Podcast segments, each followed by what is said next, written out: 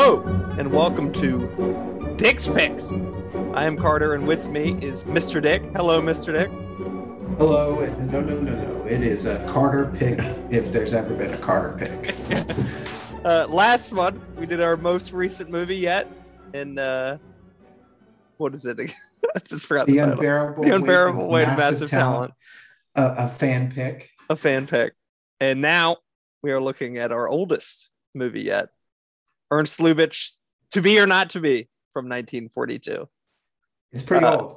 It's quite old, not not as old as the director, Ernst Lubitsch, born in Berlin in 1892, into a Jewish family with a Russian father and a German mother.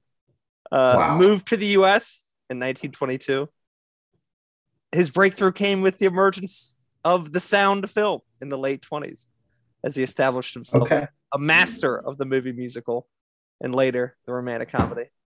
Today, He is wasn't a best uh, known. silent guy. No, he's much more of a dialogue guy, as for people who see the Yep. film will be able to tell. Uh, today, he is best known for his comedies of the late 30s and 40s, uh, early 40s, including Ninotchka, the first Greta Garbo comedy, uh, The Shop Around the Corner, one of the better Christmas movies starring Jimmy Stewart, uh, The Don Ameche, Technicolor comedy drama. There's a few Wait. Jimmy Stewart Christmas movies. This is one of the better ones. Um, Okay. and today's film, To Be or Not to Be, Man. uh, written by Melchior Lengyel. What a name that is. Pretty cool. Who previously worked with Ernst Lubitsch on uh, Ninotchka, and Edwin Justus Mayer, who would later work with Ernst Lubitsch on A Royal Scandal. Have you have? Did you even did you look up who the director was? Did you not even hear of Ernst Well- Lubitsch until just now? Or Yeah, because I the first name that popped up was Alexander Korda. So I wrote The that down producer. thinking thinking that was the director. And uh, now I know I'm wrong. Alexander Korda was a, a titan of the British film industry.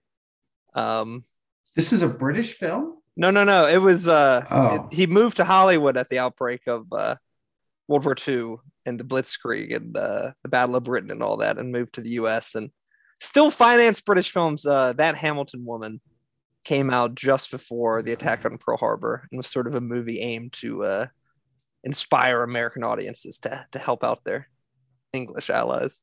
Um, Okay. but very very important british producer actually originally from hungary uh his brother was a director um The, the only name uh, that I recognized was Jack Benny. jack the benny rest of them yeah were kind of like uh, did not know anyone else. well I, i, also mean did. I couldn't have picked Jack Benny out of a lineup in the cast either.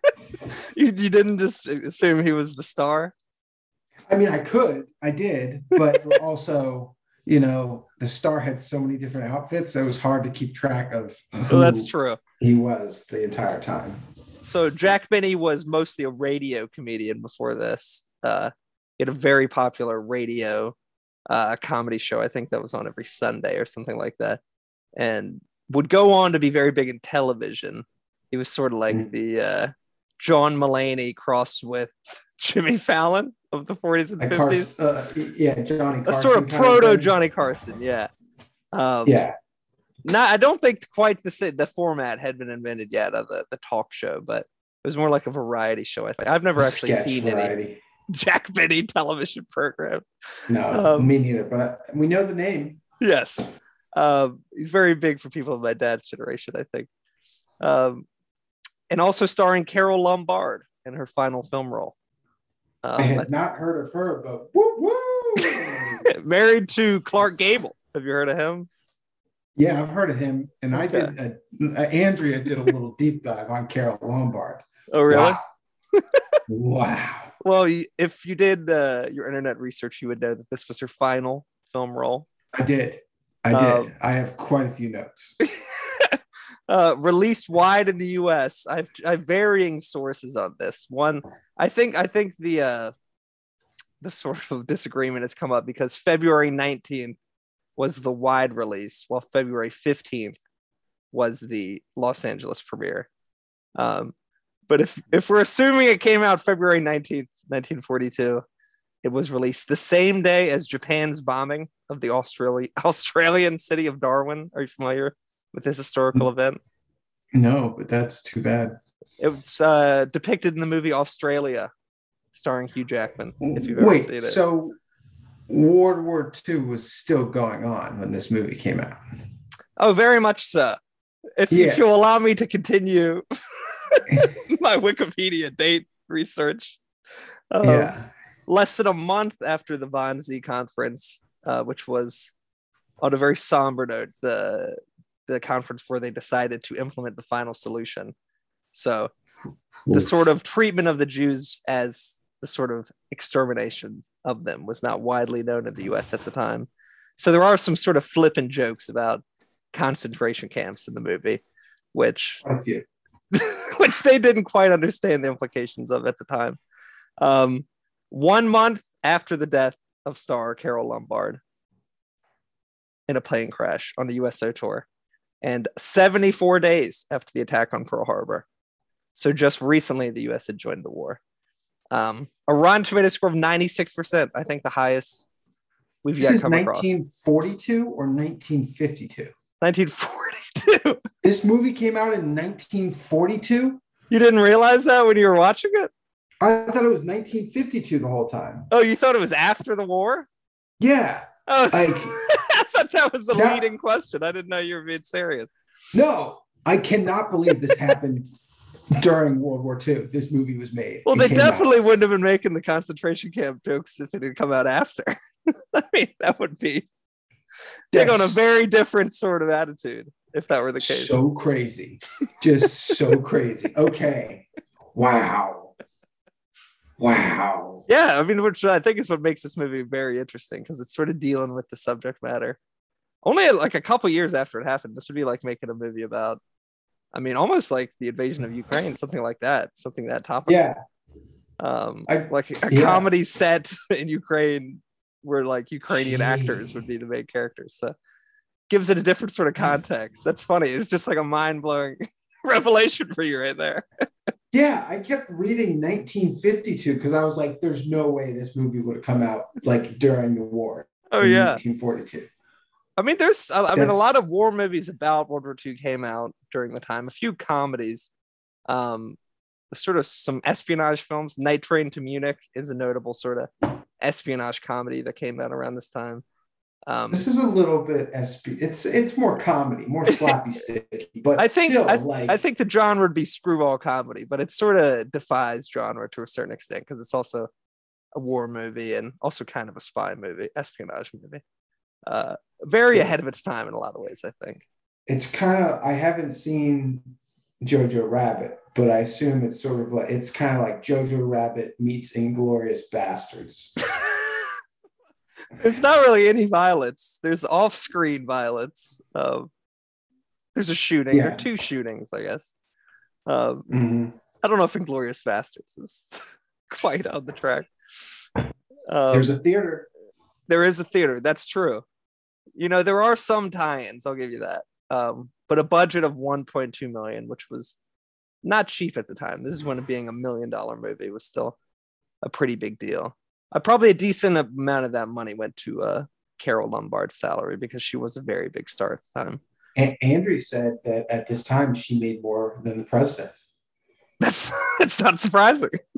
Yeah. I mean, this is this is firmly the golden age of Hollywood, the sort of studio system at its at its peak, and this is when actors were still generally contracted to the studio in a way that Mhm. they aren't really these days, where sort of actors are basically like freelance workers these days, if you think about it. Mhm. While back then they had like a salary week, you know, week by week, and couldn't negotiate salaries for movies if they were loaned out to different production companies. Um, I, I, you know what? I didn't look up to see who produced this movie. That's on me. It might have been. I mean, Alexander Korda produced it, so if I had to think, it would be be like independently MGM produced. No, because he didn't. He didn't really work for a whole bunch of the American studios. I don't think. Um, but I don't want to mislead the audience with uh, with hearsay and idle speculation. Um, you'd never seen this before. Nope. Uh, I saw this movie for the first time.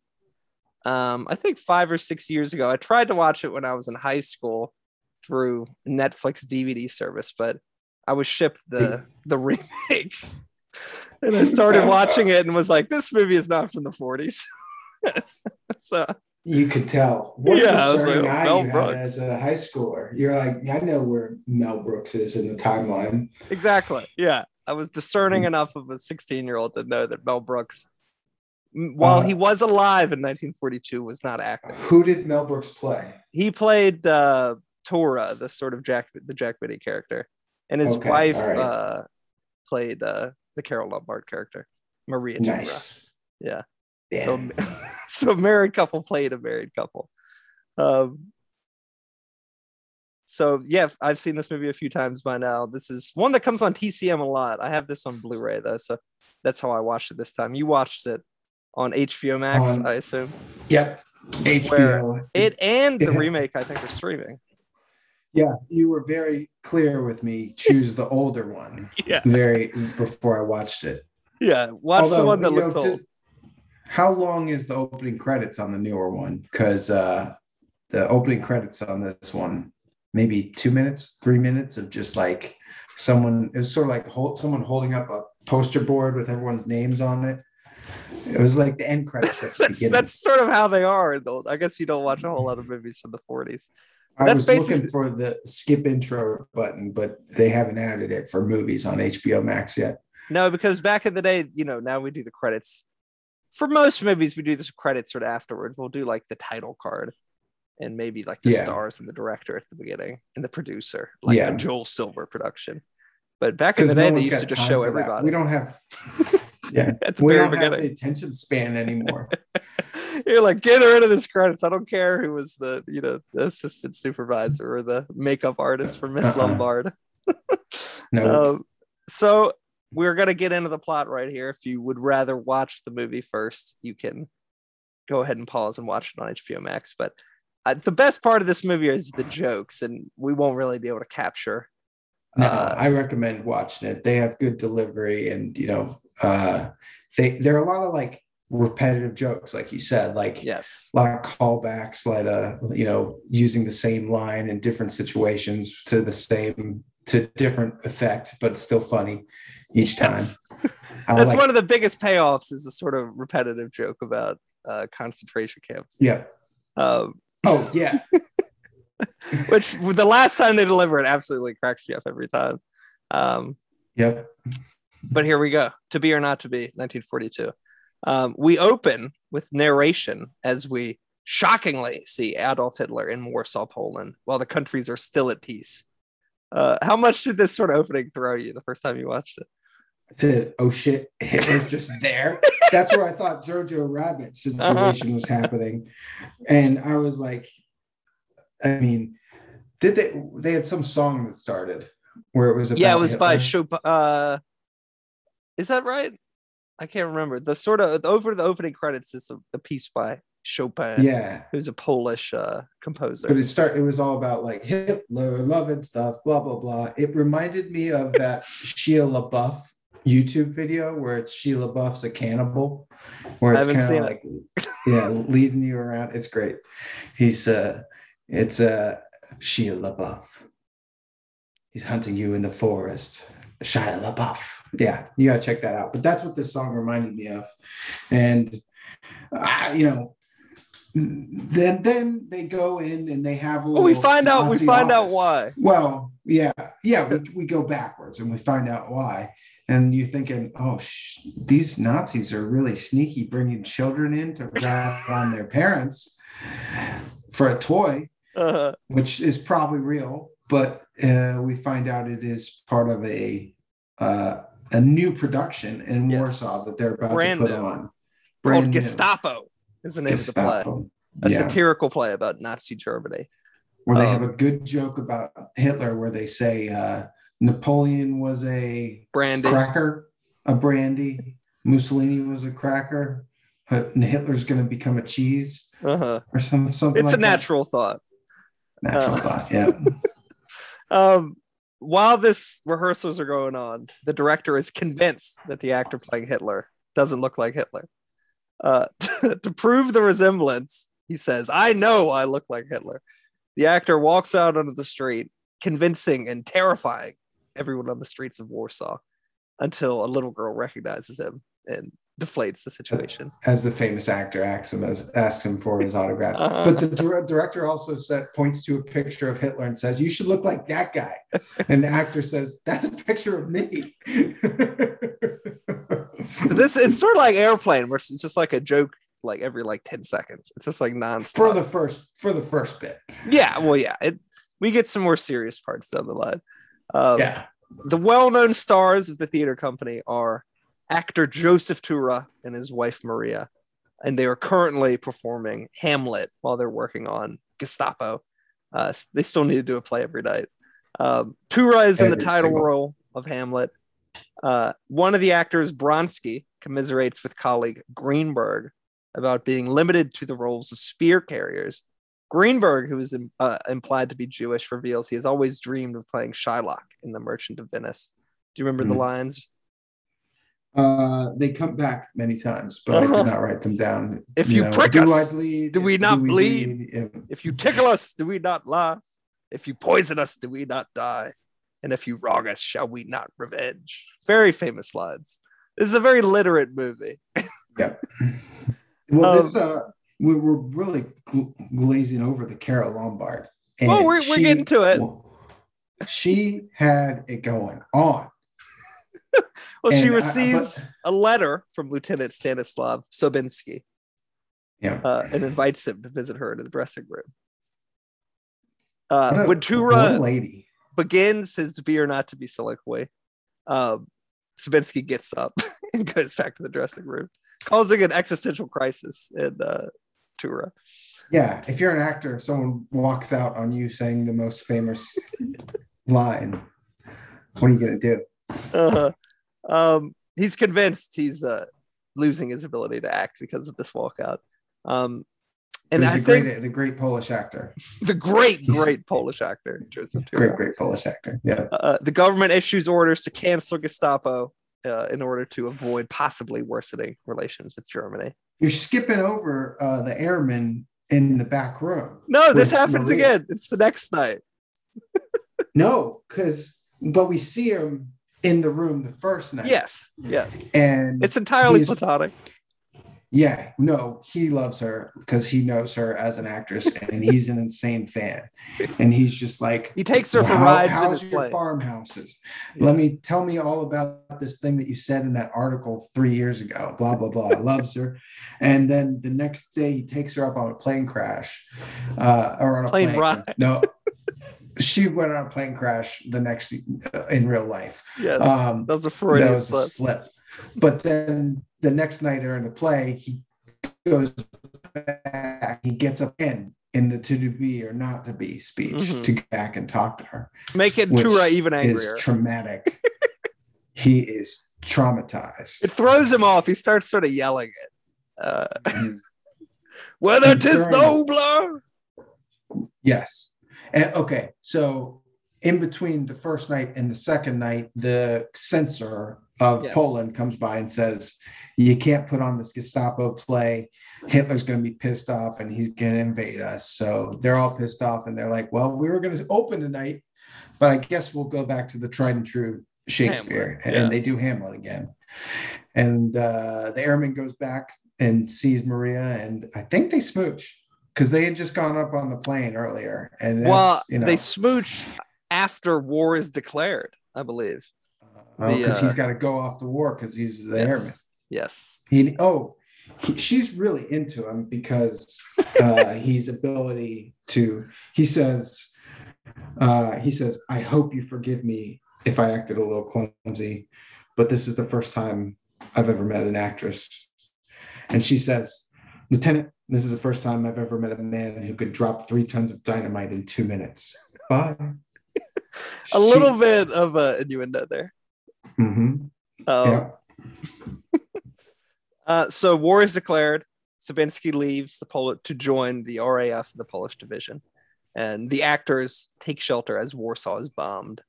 I think these are some very Tura storms affecting- back into Mrs. Tura's dressing room and says, "It happened again. Oh yeah. Someone left her to be or not to be because he doesn't know that the war has happened." And then all the sirens break loose and they huddle. They We, bunker. we can't cover every joke. This will take God, longer so than the running time of the movie. Fine, you're right. But but the love triangle is pretty central to It's crucial, comedy. yes. This sets up the whole sort of element Mhm. of uh, all the mechanisms of the plot sort of come from this this love triangle and Mm. soon to be a love quadrangle, possibly. Uh, Uh, I mean, Pentagon. You know, it keeps everyone wants a piece of Maria. Well, Like- she's like the only woman actor in the movie. She's never met a Gestapo who she's never flustered. It's true. Um, man.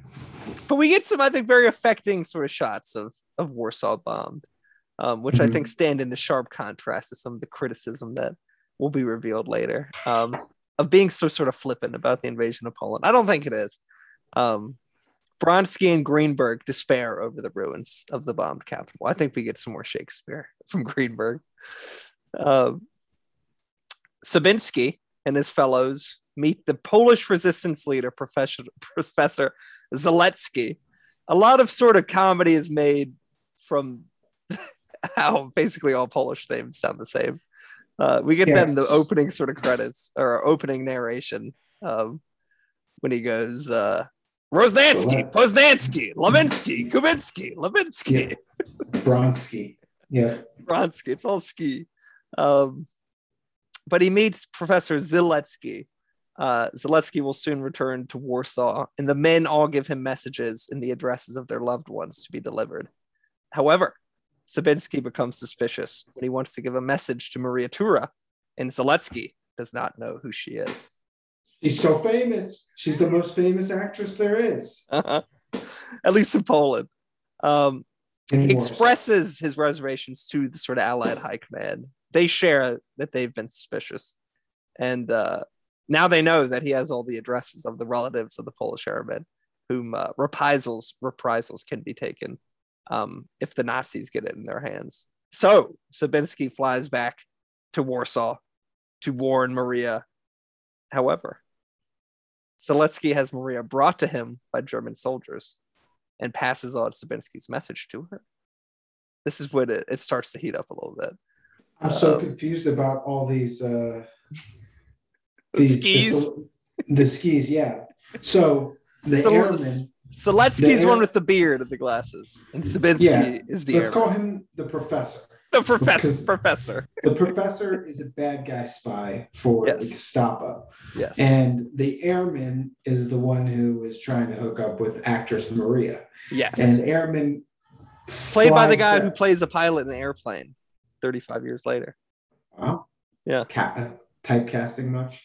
yeah. Uh, so the airman goes back to Warsaw, parachutes, it's very dramatic, yes. and he's supposed to leave a, a message in Anna Karenina. of the of the professor for the underground in Warsaw Yeah. in a book, but he gets run off by some Gestapo. And then the next thing we do see is Maria going and leaving the picture in the book and Yes. Grena. And I think, wow, she was in the underground the whole time. but no, the airman had got to her and given her the picture for her to leave in the book. Uh, but as she's returning back to her apartment where the airman is and uh, Mr. Tura is not, uh, she she is taken by the Gestapo to where the professor is holed up at a big old fancy hotel. Who was very taken with her. He just he hadn't even seen her at this point, had he? I don't think so, but as soon as he sees her, he's a real horn dog. Uh, I mean, he does not express, or he's not very shy about uh, his interest. They are all horn dogs. They are all like, let me order everything on the menu. We're gonna eat in the hotel room. Um, while Maria is away, uh, Tura comes back home and finds the pilot in his bed. Um, he does an amazing triple take when he sees him for the first time.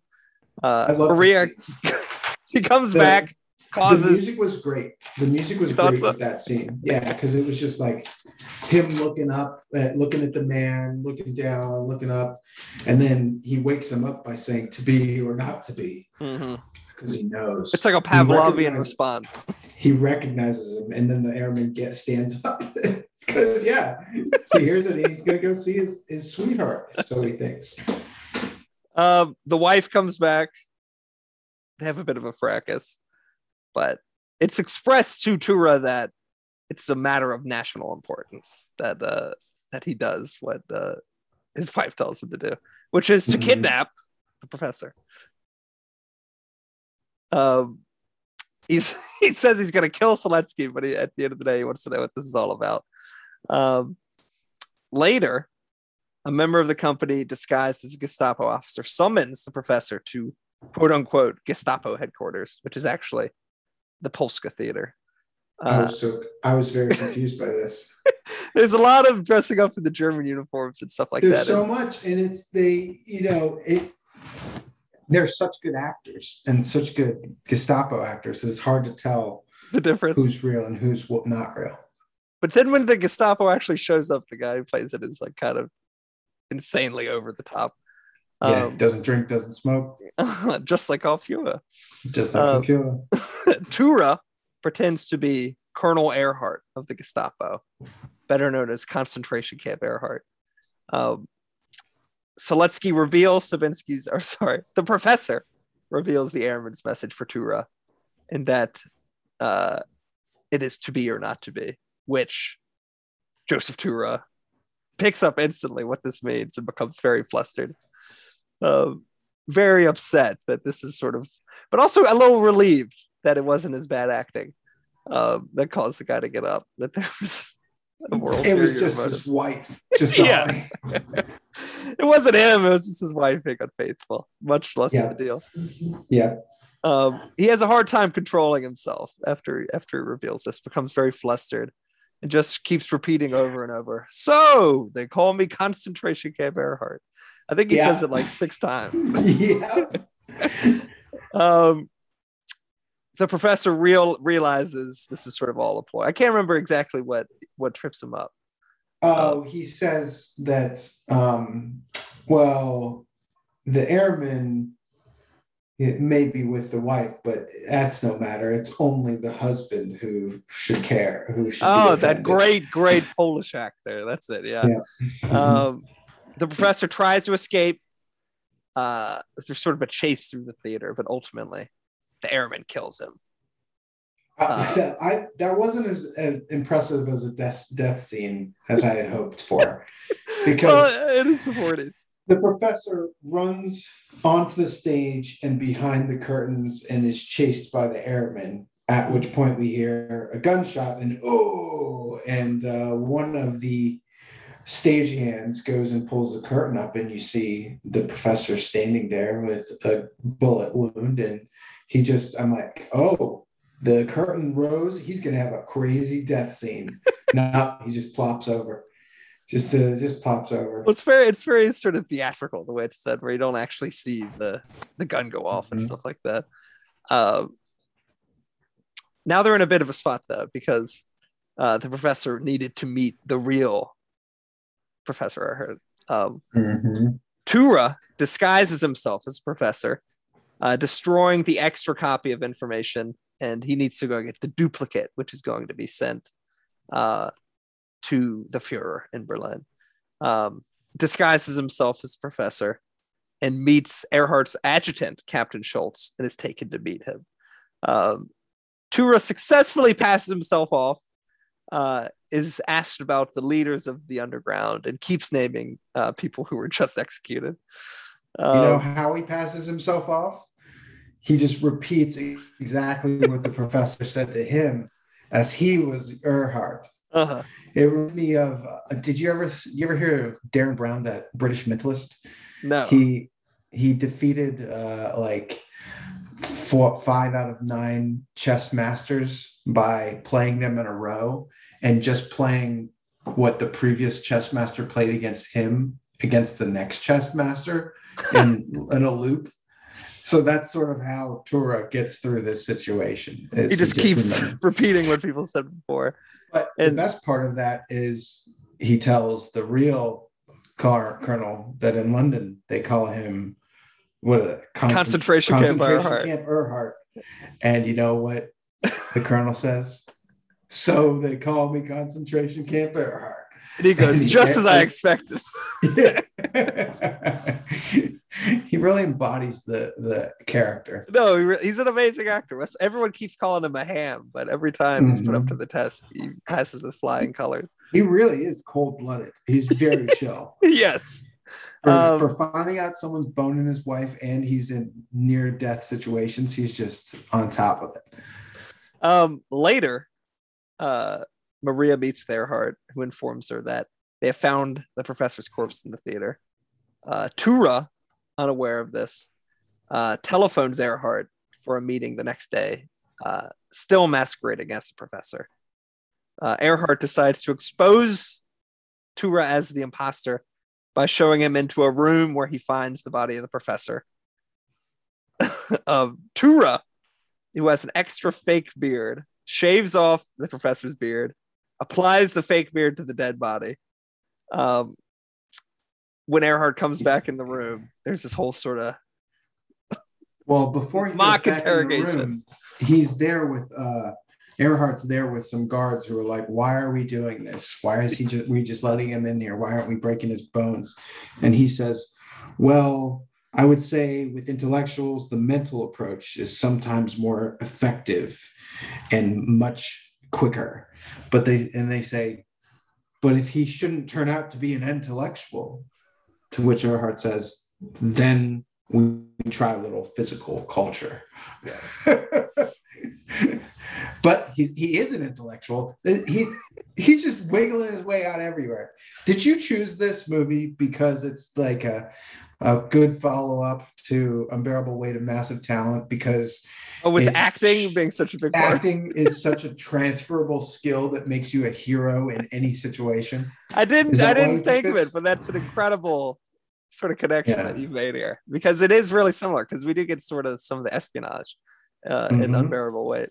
Um, Mhm. but he he keeps his acting pants on and goads Ehrhardt into pulling off or at least testing uh, the beard on the dead body. Uh, Ehrhardt pulls it off, convinces him that Tura is the real professor. Uh, he's very Mhm. cross at his assistance for this, despite it being his plan for this whole thing to happen.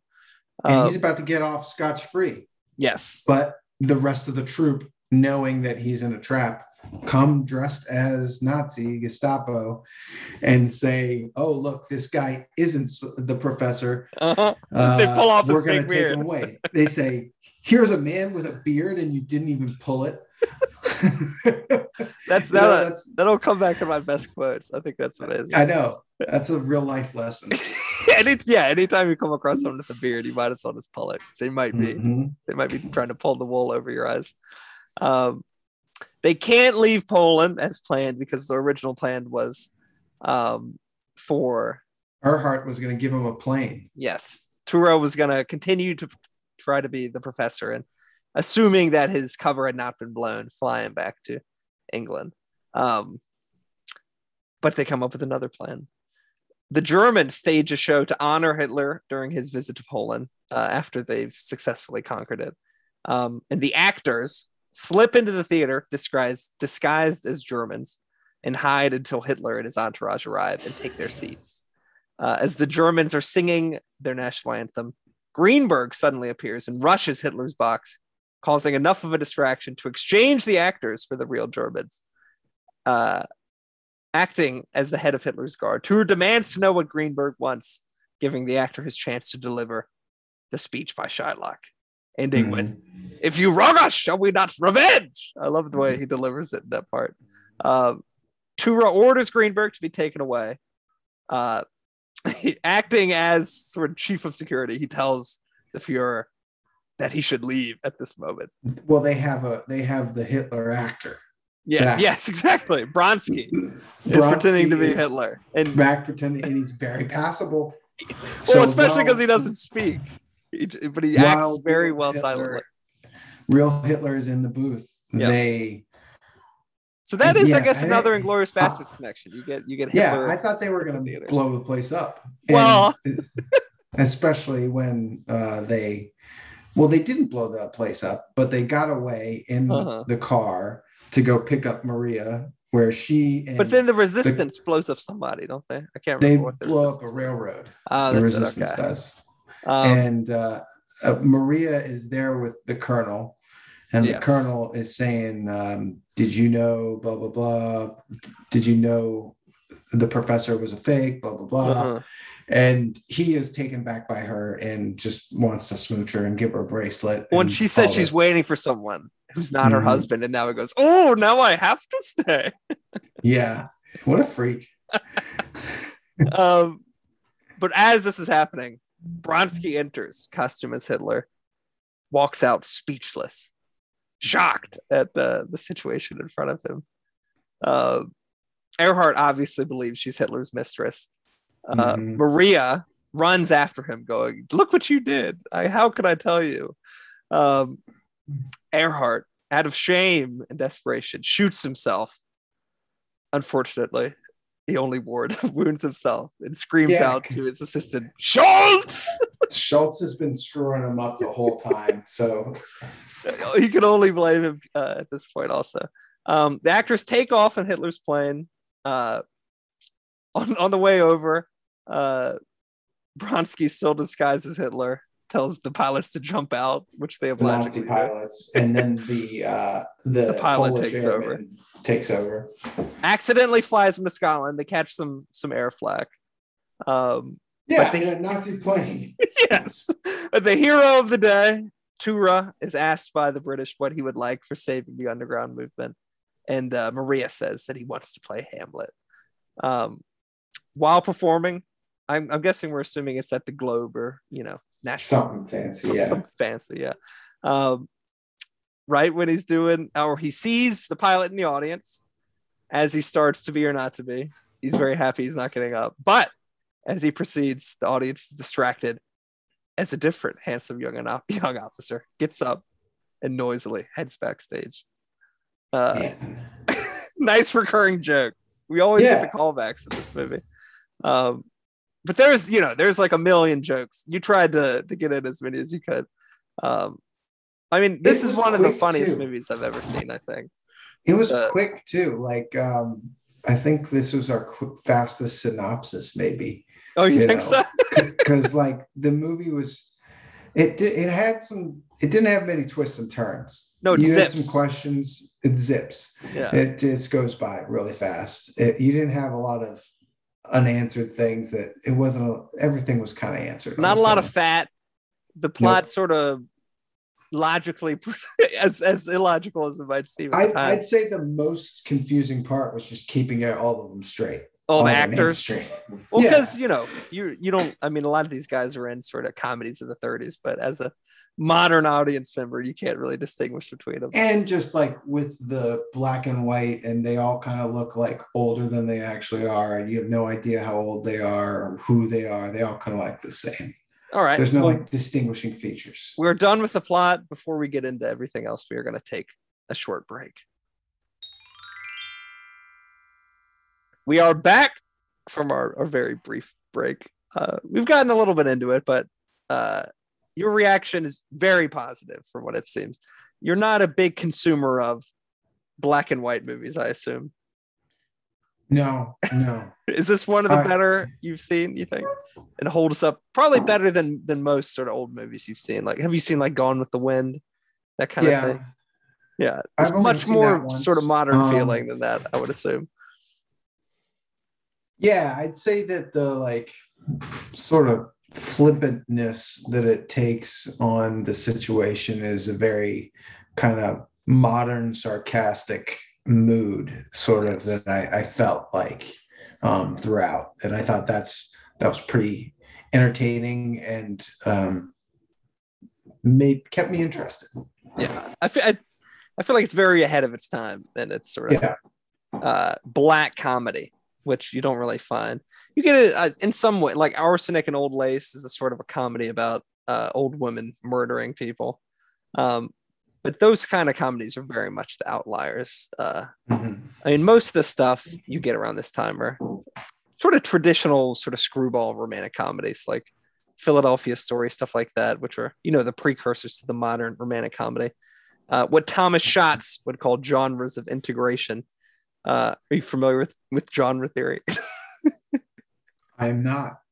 So, uh, well, we got. I was gonna get into this in a, in a deep dive, but I'll just very quickly go on to this because I do think this is a nice sort of merging of the two sort of uh, modes of genre that Thomas Schatz uh, theorizes. You have genres of integration, which are represented mostly by uh, musicals and romantic comedies. Uh, sort of the point of all genres is to present uh, characters and situations that audience members are somewhat familiar with to sort of express an idea about society becoming sort of more ordered. So in romantic comedies and musicals, that's almost always through the union of two romantic leads who at the beginning of the movie are at odds with each other, but in their sort of individualities represent positive characteristics.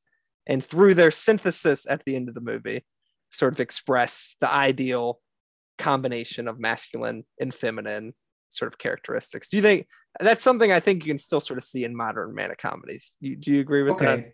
Yeah, but then you saying that musicals have the same they did and at this time that basically all musicals were stuff about like courtship except for backstage musicals which were more about sort of uh, the business and the sort of ins and outs of so pursuing a career in the theater so, so really backstage is, musicals and sort of romantic musicals and this is uh, about genre the genre venn diagram is that yes. what we're talking about and how yes.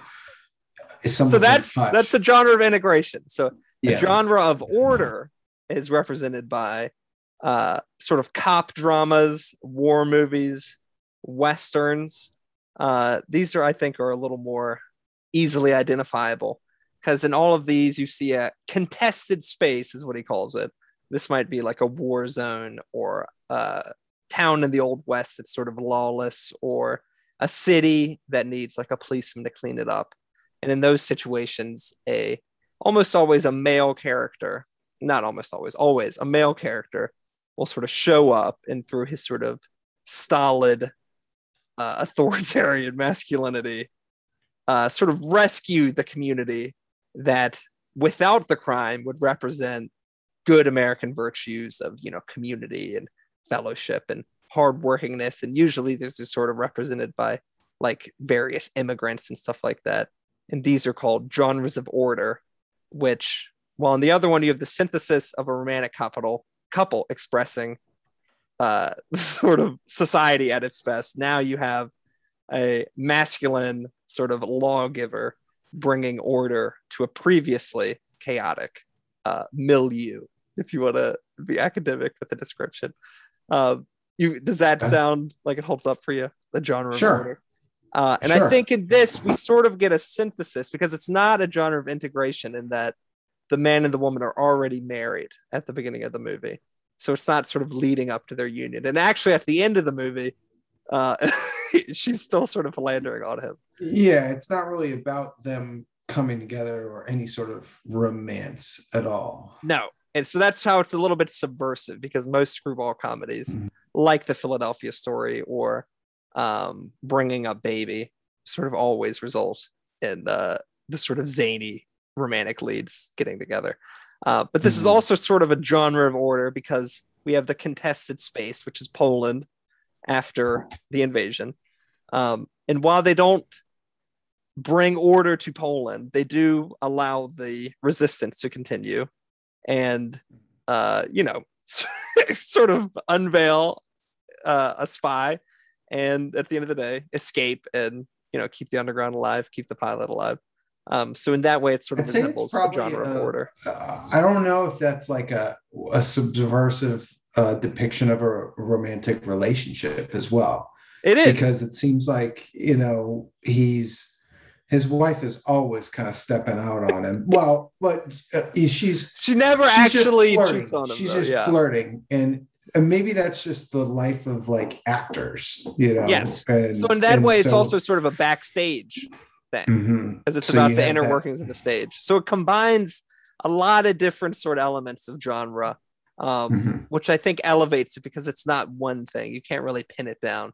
But I think it also does sort of achieve what genre is trying to sort of um, achieve through its sort of thematic elements with uh, bringing order to a chaotic space. And uh, even though they don't start off as not uh, a couple, but end up being a couple, Tura and Maria represent different elements of of being actors and are heroic in their different ways. Um, so I went on much longer than I meant to on this, but I think it is sort of interesting to think about this in terms of genre because in a lot of ways it, uh, like you said, is sort of a Venn diagram, but in a lot of ways also it subverts these genres and plays with them in interesting ways. Yeah, when I Uh, watch these, I don't really think I don't think about genre. I just mainly think about um, you know, uh, are there cool explosions? are the characters interesting? Yeah. Is there are there are there hotties? Genres Um, don't really exist in the same way now that they used to. The only Mhm. real genres we have now, I think, are superhero movies. Because romantic, I mean, romantic comedy still exists, but um, we had a heyday in the early 2000s with those that I think we've sort of moved past. romantic uh, comedies Yeah, we still get some coming back. Dude, I'm is coming out. the- the end of the month. which one? Bros, the the first gay studio romantic comedy. I'm pumped for that. I'm going to see that. I'm also going to see the George Clooney, Julia Roberts one, and I've heard that's good. The uh, flight attendant Pete Davidson one that's coming. That's I think that's out already. So yeah, but I think you know some of those I think still work with, not in the same way because the screwball comedy is very much like opposites, sort of coming together at the end as a synthesis, and you get that with some like Ten Things I Hate About You definitely does that. Um, Mhm. I'm going too long on this, so we're gonna, we're gonna move on to best of Wikipedia. Um, we've got most of this will be contemporary criticism, but there's a few I've got the best of. Wikipedia. Okay. I've got it, and it's all about Carole Lombard's death. okay. Andrea, Andrea and I were watching this, and you know, for as long as she lasted, which was uh, not long after she got on Wikipedia to look up Carole Lombard, because I was very interested in finding out how old she was during the filming, Uh huh. and I guess she was only 32. Yeah. But you know, old timey clothes, the black and white pictures, they age people up. Yes. Um, Smoking.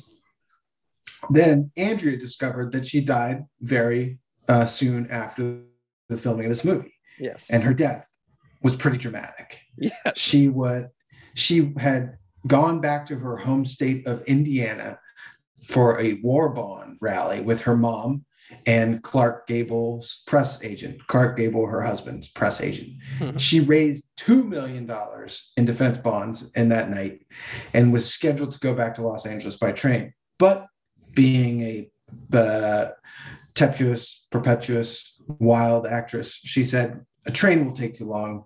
I want to take a flight. But her mom and Clark Gable's press agent were afraid of flights. And Lombard said, Well, why don't we flip a coin? Uh, they agreed, and Lombard won the for them to take a flight. Uh, pretty disappointing for them in the end. also, I, I, I'm willing to bet she had one of those two-faced coins. Oh, you Um, think so?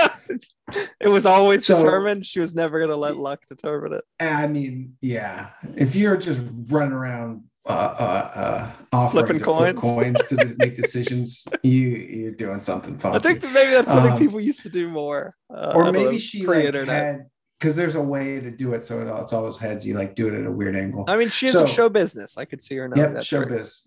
She so they get on the plane and they refuel in Las Vegas. Yep. And then they crash on a peak on a mountain. And the reason why is because they were flying overnight and uh, the crew was unable to navigate over the mountains because all of the signal lights over the mountains were clo- were turned off because of the possibility of Japanese bomber Yep. aircrafts Coming into Pacific space. So, uh, uh, World War II is a dangerous time to be flying. A few British generals were shot over I, uh, the I mean, Atlantic. I had heard Andrea told me that, and I still thought, what were the Japanese doing threatening us in 1952? I did not know when the communique was Can't believe that didn't. I did not know. none of it, none of it, none of it clicked for me. That's funny.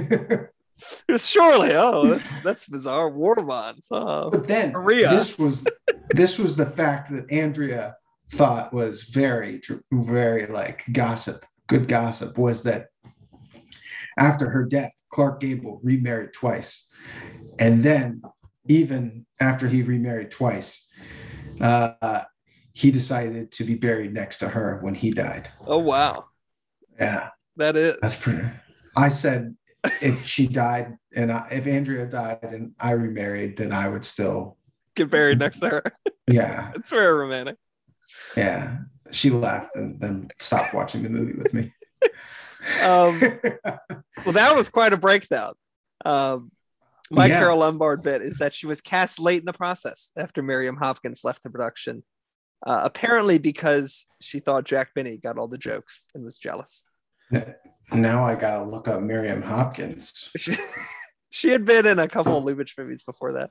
Um, to be or not to be, now regarded as one of the best films of Lubitsch, Benny's, and Lombard's career, was not well received by the public, many of whom could not understand the notion of making fun out of such a real threat as the Nazis. According to Jack Benny's unfinished memoir, this is some real excellent Wikipedia research. Uh, his own father walked out of the theater early in the film, disgusted that his son was in a Nazi uniform, and vowed not to set foot in the theater again. Benny convinced him otherwise, and his father ended up loving the film, saw it 46 times. He was keeping count. That's uh, that's also like I feel like that's a sentiment that m- remains. Like everyone was pissed off at Taika for dressing up as Hitler. It's you true. know? Like there's just some people you don't, I guess, pretend to be. Well, imagine how sore it must have been in 1942.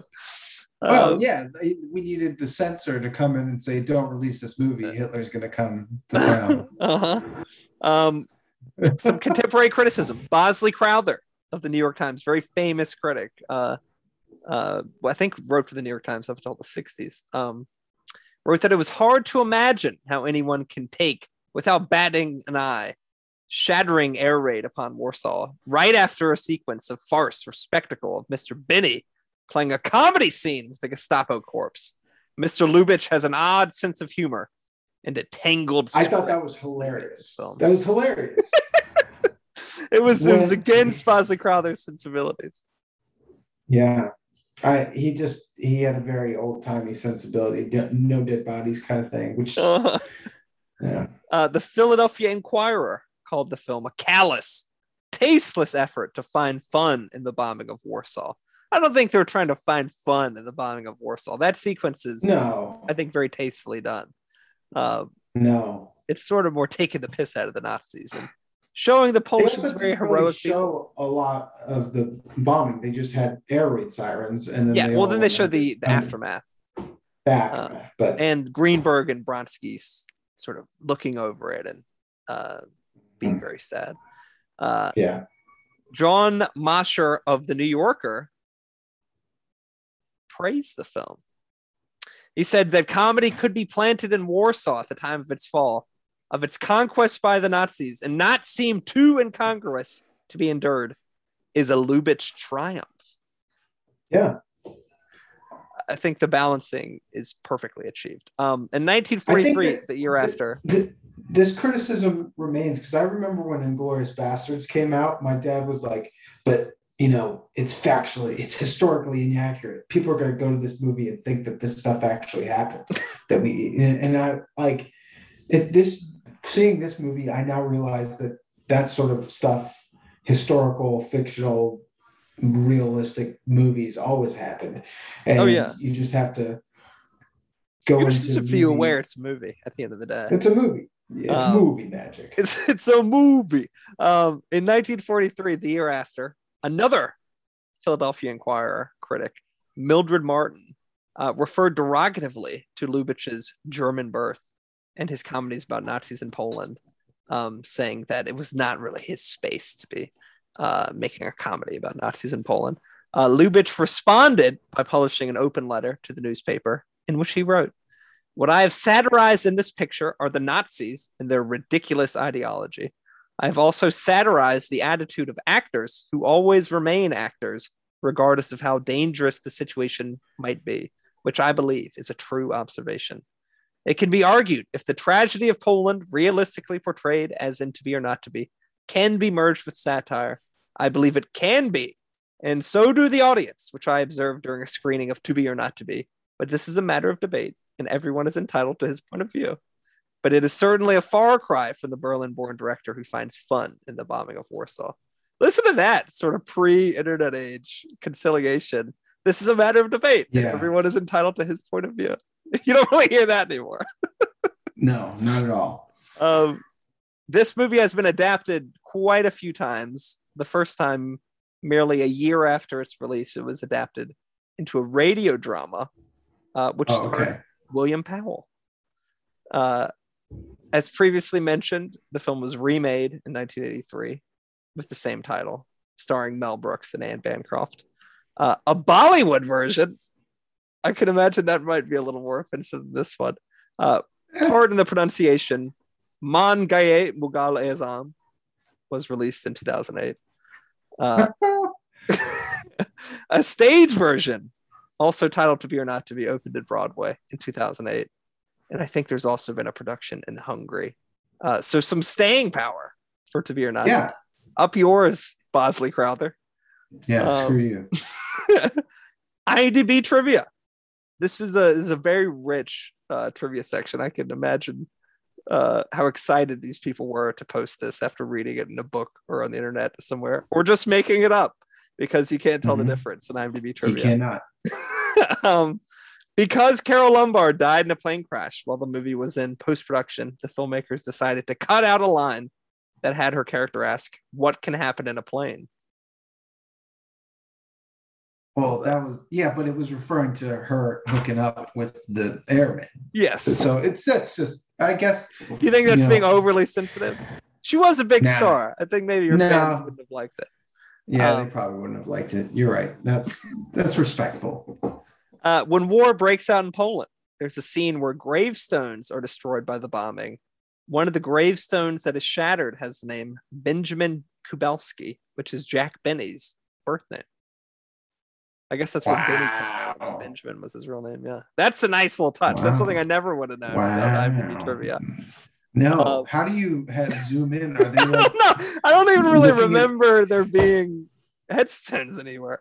are they uh, frame by frame microscope? Like this might be entirely made up that one um i'm going to skip the next one because it's very long uh walter wanger was slated to produce this film however when he uh, his busy schedule intervened alexander korda took over and reportedly contributed $100000 of his own money to the production so okay, that's a bit like George Harrison with Life of Brian, where he just wanted to see the movie, so we paid for it.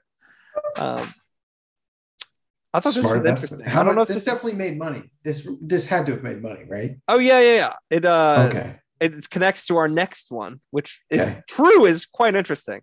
Um, with this film, if true, uh, Carole Lombard became a pioneer in the now common practice of working for a percentage, uh, something you don't get with Netflix movies because there is no box office. Um, Mhm, which is why they cost so much because everyone needs to be paid up front. Um, mhm. in lieu of her usual fee of 125,000, Lombard accepted 75,000 and just over 4% of the film's eventual profits. Uh, while she tragically died in the plane crash, uh, Clark Gable got those checks uh, and eventually received $57,307 when the film proved a box office hit. So she made So just about $30,000 more than she would have. wait, wait, wait, wait, wait. She took seventy five. She made fifty seven, At, in addition to the 75, yeah. and she her. Oh, so she made 7,000. My math terrible was was terrible right there. she made an extra 7,000, which isn't a, a huge amount, but she did I make mean, more. Yeah, she could have made higher upside, more upside. Yeah, yeah. More upside. And if she had gotten five, if she had negotiated 5%, that's probably where the, the studio was like, no, no, no, no, no. Mhm. Four percent is enough for you. Uh, the bumbling Colonel Ehrhardt, played by Sig Ruman, uh, who had previously been at Ninotchka and uh, is seen in some other Ernst Lubitsch She was pretty great. He was just kind of like he was just kind of like your middle man, regular middle management guy. who's just like he told the joke about Hitler to uh, To, Sch- to Schultz. he, know, Nothing. he told it to Oh, Mr. to yeah, no, Tura Tur- pretending to be the Tura professor. Yeah. pretending to be the professor, and that kid, he was just kind of a bumbling guy that was just trying to maintain his power, Uh-huh. which was funny, and it, it made sense for him to just. It made him play into Tura's pocket, Yes. kind of thing, because he was just always like, because he thought that Tura was the professor who was tight with the Fuhrer, Yes. so he didn't want to. do anything to get piss him off. Always agrees with him. Um, He's blaming Schultz. yeah, but Ehrhardt and Schultz, um, the former currying favor with higher ups while the latter takes the blame, are clearly the inspirations for, do you know what much beloved TV characters? Um, uh, I don't know if you know this show. Can I give me, can you, can you give me a hint? Uh, the it's a two word title. Both uh, words start with the letter H. The Hollywood Hillbillies. Hogan's Heroes. Have you ever heard of that? Yeah, that's- Colonel that's like a Plank. war- yeah, Sergeant Schultz, Yeah, okay. inspired by this movie. Um, Huh. That was one of my dad's favorite shows. Uh, although Lubitsch treated his script with total respect, he often found moments of inspiration on the spot. For example, at the end, when uh, Colonel Ehrhardt goes behind a closed door to commit suicide, the script indicates only that a shot rings out. Lubitsch, however, added a topper, where Ehrhardt, Ehrhardt who has established a habit of yelling at his, assist, his assistant's name before blaming him for his own mistakes, is then heard once again yelling, Schultz! That is what we call the Lubitsch touch. That's what made him the best. Good job, Lubitsch. Uh, best quote. Do you have any uh, you wrote down that we haven't I- already mentioned? Um, in Tura is confronting the airmen and they're uh, in the apartment, and uh, the airman says, "You know, this is life and death. The super. It's an important situation. Your wife needs to help by going to seduce the professor and getting the documents." And Tura says, "Wait a minute." I'll decide who my wife will have dinner with and who will she kill. Uh, I've got a few. Uh, I think this is a great one. This is between Maria and Joseph. Maria says, It's becoming ridiculous the way you grab attention. Whenever I start to tell a story, you finish it. If I go on a diet, you lose weight. If I have a cold, you cough. And if we should ever have a baby, I'm not so sure I'd be the mother. Joseph, I'm satisfied to be the father. um, Rawitch, uh, well, what do you have to say for yourself now? Here's a man with a beard, and you didn't even pull it. Uh, Greenberg, I think this is a life lesson we can take from it. Um, when at the beginning, Bronski's playing Hitler, when he walks in, he's not supposed to say anything. Uh, he says, Hi on me. Uh, and Hi the me. director thinks that this is a very serious uh, play, in that uh, playing it just for a laugh is something they shouldn't be doing. And Greenberg comes laugh. in and says, A laugh is nothing to be sneezed at. I think that's a life Mm. lesson. Um, I had and- a, I don't know when it was, but um, I think Tura was in disguise talking to someone. Um, and that they talk, Tura is talking himself up as a Shakespearean actor. And uh, maybe it was Schultz or something else. And Schultz is saying, Oh, I've heard of Tura. Uh, oh, it says, and what he and did to what- Shakespeare, we're now doing to Poland. yeah, that's, I liked that one. That's one that uh, apparently was the cause of a lot of the the sort of insensitive criticism uh, at the time. People saw that as crossing the the boundary a little too much. Um, Eh, maybe. 80 years on, it's a hell of a laugh. Uh, Yeah, I think so. so I think at the end it was it was the right uh, joke to make. Um, well, that is all I have. I went a little too much on the genre theory than I expected, but do you think that was enlightening at all? or was that just total rambling? I thought it was I thought it was interesting. Yeah, Um, we, can- I- we can I call think- that film theory corner. yeah, film theory theory corner. So uh, we liked this movie. Oh This yeah. movie's good, but we we gotta close it off and go to Rich's TV corner Ah, pretty soon. we can go ahead. We can go ahead and shut the the Dick's Pick segment and move on. Close the curtain on that and open it on uh, Dick's TV corner. Here's what I'm watching, Carter. Welcome to Wrexham. Are you watching that? I watched the first two episodes and I thought it was all right, but I yeah, it, it was behind. fine. It was fine. They were pretty cutthroat, not cutthroat enough. I, I I'd like to see them win, but uh, I don't see how they continue the series once Ryan Reynolds and Rob McElhenney kind of like take a step back, which I guess is their end goal. yeah. is to is to have the characters and players and team become their own thing but i don't see that happening second thing uh are you watching rings and power or Yes. the house of the dragon I'm watching them both. i'm thinking they're kind of good yings and yangs in the fantasy realm No, they are. rings of power is a little bit lighter but i think the main mystery of who is the starman is keeping me going for rings of power Not mostly. who Sauron. That's keeping me going. oh well I Everyone I, we- see, I'm like, that's Sauron. No, that's Sauron. Well, there's only one guy that they've introduced that I think is probably Sauron. You think it's the Bron guy, whatever the guy's name is, the the Lost King, or do you think it's the Starman? It's definitely not the Lost King. Uh, is the Isildur? No, no, no, no, no, no, no. The the guy who's uh uh Galadriel keeps trying to convince. No, he's a human. He- You think so? He's not. He's not Sauron. I No, think he might be Sauron. I, have you read the Silmarillion? They don't have the rights to the Silmarillion, so nothing in the Silmarillion is relevant. Shit. Okay. Well, I think you're wrong because I don't. He's a man. Blah blah blah. But I do think Starman is. Uh, he's either Gandalf or Saruman. Surely he's towards- Gandalf. I'm leaning towards Saruman though. Oh, really? Um, yeah. Uh, then House of the Dragon. You watching that? Hot D, yeah. Yeah, it's yeah, know, fine. I I, I, I think Very different just- to Game of Thrones in its pacing. They're just killing people. They're like, hey, here's this new person. They're dead. Hey, here, Well, Game of Thrones Remember- would do that. remember Remember, the, was a there's a remember the cult leader? episode?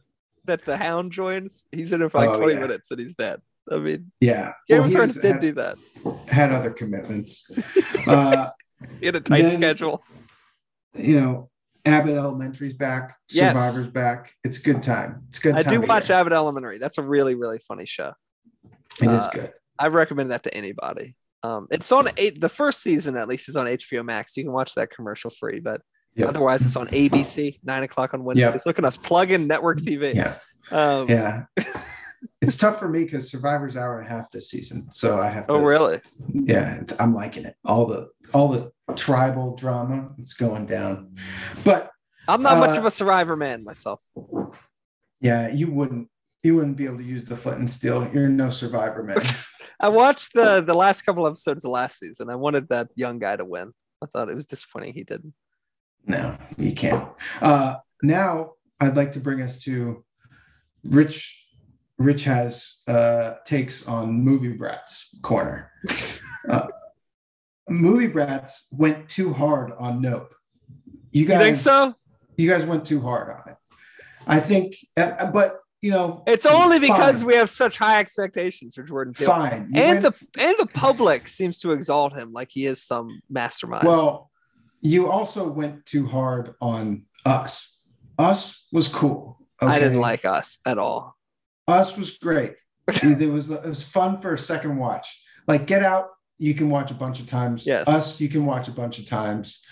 Uh, nope, I feel like is a little bit. So you were you were riveted by the all the film stock discussion and no No, no, no, no, no. I'm saying, I'm saying maybe you're going too hard on Nope, but you I- I definitely think- went too hard on, On on Us. okay. Yeah, Maybe we'll have to Us- revisit us. Us is rewatchable um, and fun. Okay. Nope, it, nope.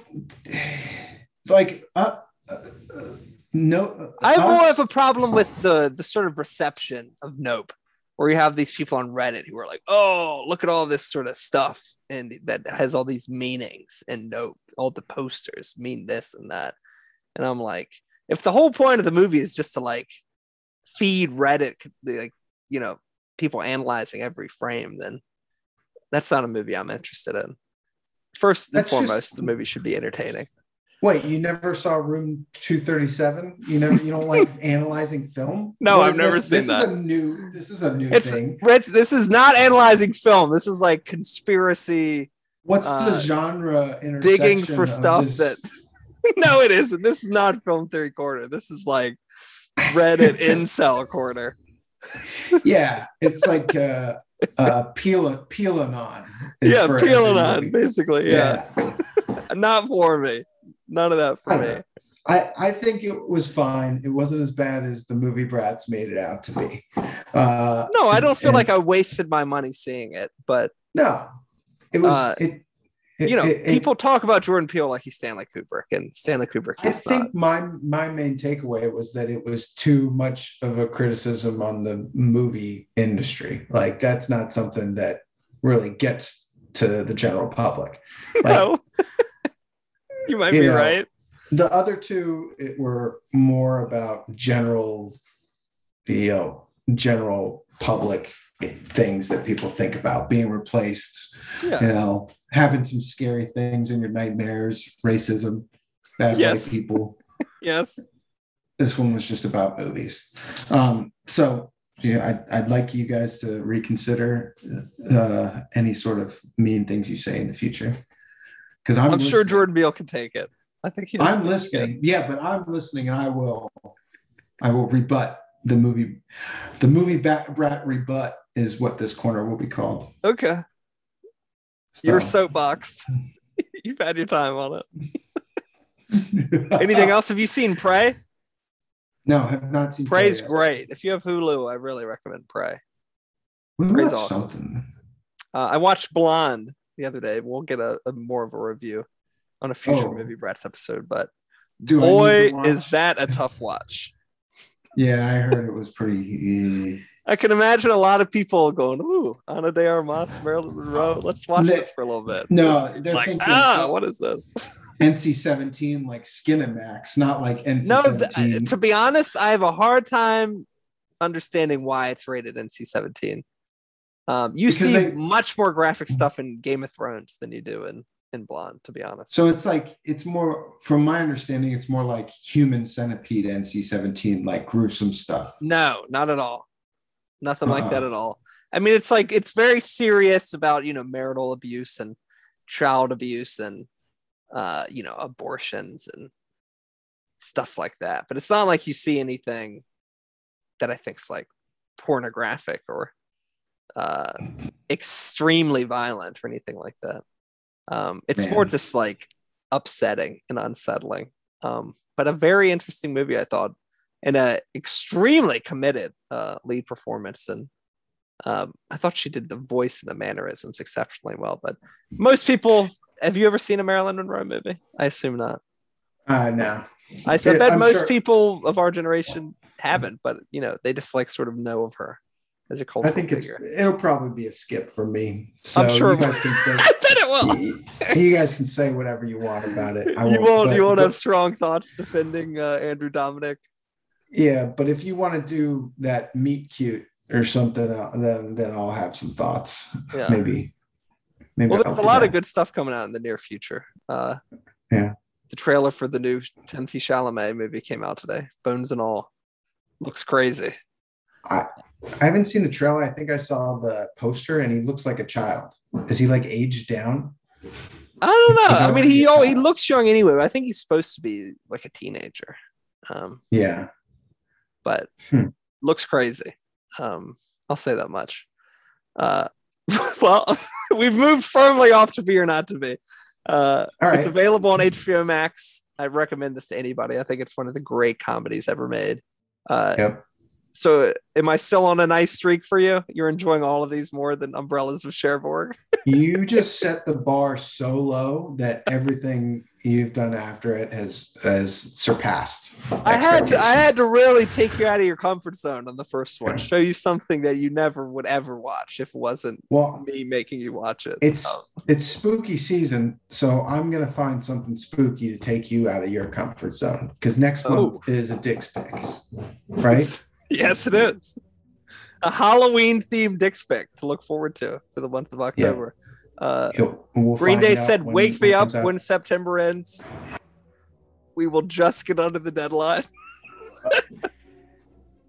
uh, We're procrastinators. We we finish, but we just you know yeah, It's anything that's worth doing is- for a bit. anything that's worth doing is worth doing poorly. Yeah. Like brushing your teeth, doing some push-ups, or Yeah. getting a podcast done. yes. Well, thank you for listening. Uh, we will be back with you next time.